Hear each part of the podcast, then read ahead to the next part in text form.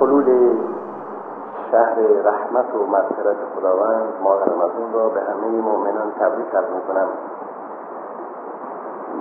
امشب شایسته من به یک سوال جواب بدهم. این سوال در کلیه زمینه های زندگی مطرح می شود سوال این است که گفته شود کسی تصور کند عبادت ها و مسائل ماه مبارک رمضان تکراریه. من فکر می‌کنم قبلا به این سال جواب دادم ولی اشکال نداره. افرادی نشنیده باشند و باز نیاز باشد که در این مورد تذکر بدیم. قضیه این که فلان مطلب تکراری است ما شنیده ایم و چون یک بار شنیده ایم دیگه لزومی نداره بشنویم. این مطلب حکایت از یه مطلب غیر از اون که می‌گویند می‌کند. حکایت از مطلب پذیرفتن و نپذیرفتن می‌کند. به این معنی که اون که فکر می‌کند چون فلان مطلب تکراری لزومی ندارد بشنود اصلش اینه که او نپذیرفته اون مطلب را. حالا روی شهن خودش نمی‌گذارد بگوید من نمی‌خوام من مخالفم می‌گوید تکراریه. مثالش اینه. دقت بفرمایید. در کلیه امور زندگی ام از مادی یا معنوی هیچ مطلبی گفتاری عملی نیست که تکراری نباشد. چه مادی چه معنوی. کلیه اون که به زندگی انسان مربوط است همش تکراریه. غذا خوردن لباس پوشیدن دیدن رفتن. ورزش کردن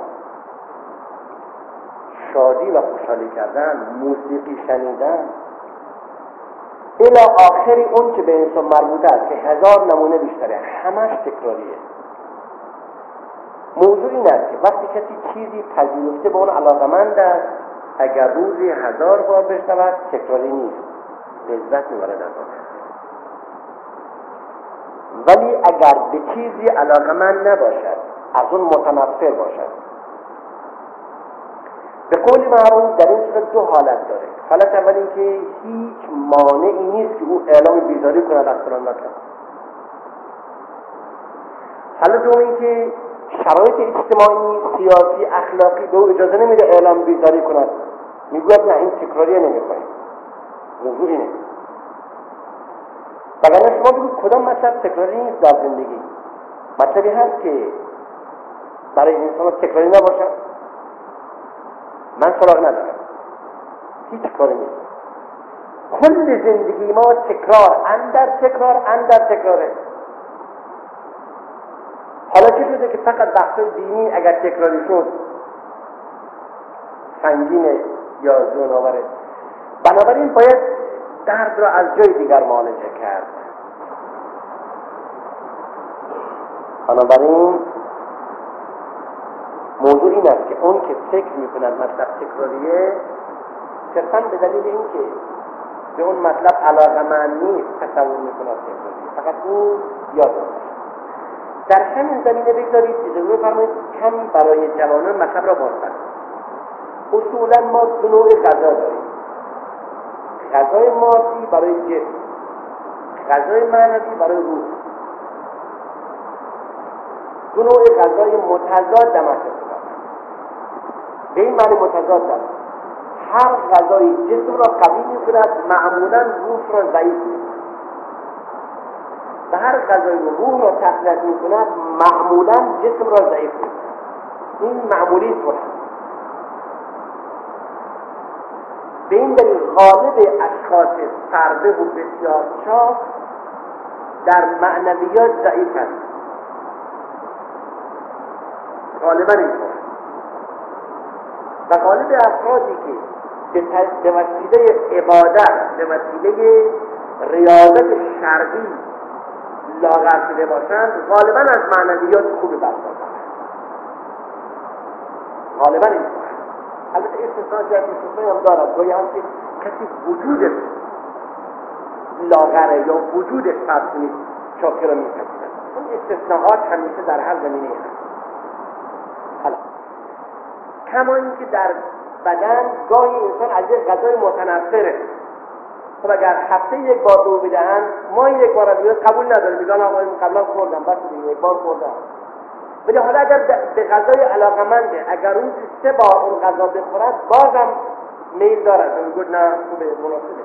درست غذا رو در همین شرایط. وقتی کسی یه مقصدی را پذیرفته به اون علاقمند است فکر می‌کند اگر اون کار انجام بده اون گفتار رو تکرار کند ثواب داره.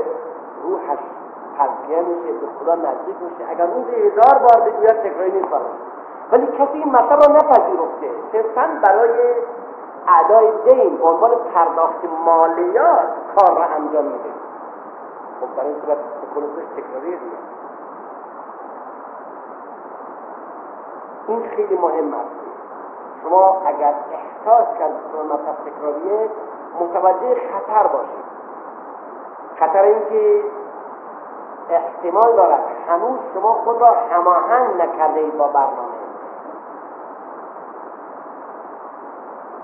این یکی از مهمترین مسائلی که در کلیه زمینه های دینی برای انسان مطرح است.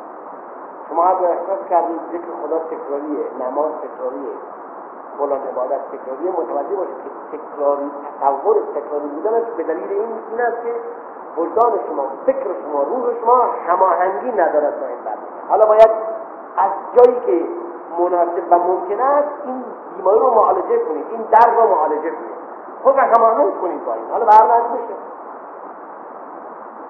هماهنگی صورت مختلفی دارد معمولا در عبادت ها باید یک نوع فشار روحی باشه. فشار فکری. می‌خوام به خودش فشار بیاورد. قانع شود که راه سعادت در این است که این کارها را مخلصانه برای خدا انجام بده. این تصور یا این فکر خیلی انسان را سوق می‌دهد انسان حرکت می‌دهد به طرف هماهنگ شدن و به طرف مثبت حرکت چون که در لابلای گفتارم زیاد تکرار شد کلیه زمینه های عبادت از یک طرف تکراری از یک طرف سنگینه برای برای بدن سنگین باید تحمل کنیم سختی ها را هماهنگ کنیم تا اینکه خداوند توفیق بدهد و به لطف کرم خداوند بتوانیم به خدا نزدیک بشیم خداوند در زمینه نشانه هایی از نفاق داده. مثلا اینطور. خداوند فرموده وقتی مؤمنان قرآن را بشنوند متنفر میشن و چون مؤمنان قرآن را بشنوند احساس تب از خدا جای دیگه وقتی کافران صحبت غیر خدا به آن آید تابوت ها بودهای انسانی یا بودهای غیر انسانی. می‌دانید تابوت دو نمونه. یه تابوت متحرک. شخصی ضد خدا نماز نمی‌خواند روزه نمی‌گیرد کار به شریعت ندارد ولی معبود را ولی الله می‌داند. فرعون این تابوت چون امکان نداره یک نماز پیروزه اسلام مذهبی بند و بار دوست خدا باشه. امکان نداره. حالا اگر کسی این تصور دارد بود پرسته منتها بود سنگ نیست خورشید و ماه نیست انسان چون معمولا زیونبارترین انواع تابوت تابوت های متحرک هستند. که گویا حرف می‌زنند فکر می‌کنند نیاز جسمی دارند با حیله و تدبیر شیطنت برای خود مورد درست می‌کنن این خیلی مشکل. بنابراین گاهی هست که انسان علاقمند به چیزی هست ولی چون از راه شرق و قانون و خدا نیست اون علاقه شیطانیه. آیه کریمه چی دقت فرمایید وإذا ذكر الله وحده اشمأزت قلوب الذين لا يؤمنون بالآخرة. وإذا ذكر الذين من دونه إذا هم يستبشرون. ترجمه قرآن هرگاه خداوند به تنهایی یاد شود صفات خدا احکام خدا اونهایی که به آخرت به شریعت به حقانیت اسلام اعتقاد ندارند متنفر می شوند و چون صحبت از خیر خدا به میان آید اظهار شادی و علاقه و خوشحالی و واقع می شود که انسان یه بیماری داره خود متوجه اون نیست.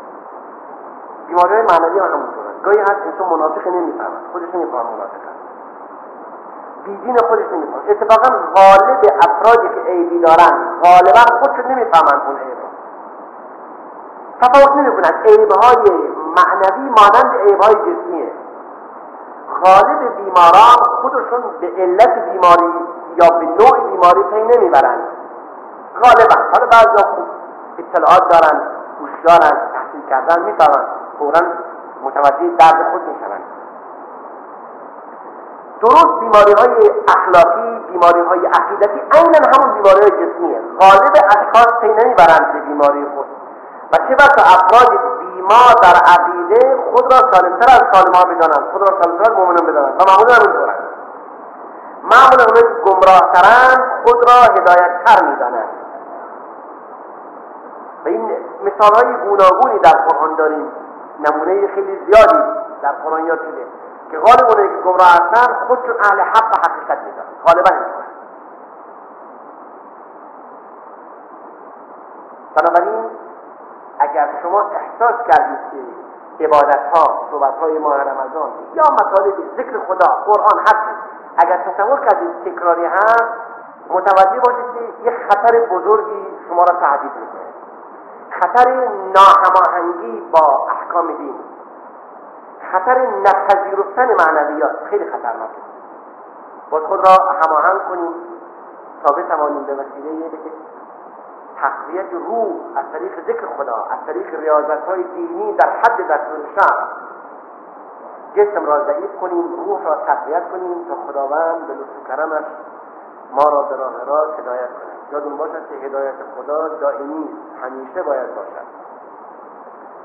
و تا خدا هدایت ندهد کسی هدایت نمی شود دلیل خلاصه این مطلب این است. شما مأموری روزی هفده بار حداقل بگویید اهدنا الصراط المستقیم. اگر هر کس خودش می‌توانست خود را هدایت کند لزومی ندارد تو در هر رکعت نماز از خدا بخواهی تو را هدایت کند. شما در نماز پیوسته می‌گویید اهدنا الصراط المستقیم. هدایت نما ما را به راه راست دلیل قطعی بر این است راه هدایت یافتن به راه راست فقط خدا می‌دهد. از خدا باید بخواهیم بر او توکل کنیم. به حول الله و قوته در راز درست با احتیاط به سوی حق حرکت کنیم تا خداوند نیز به لطف و کرمش هدایت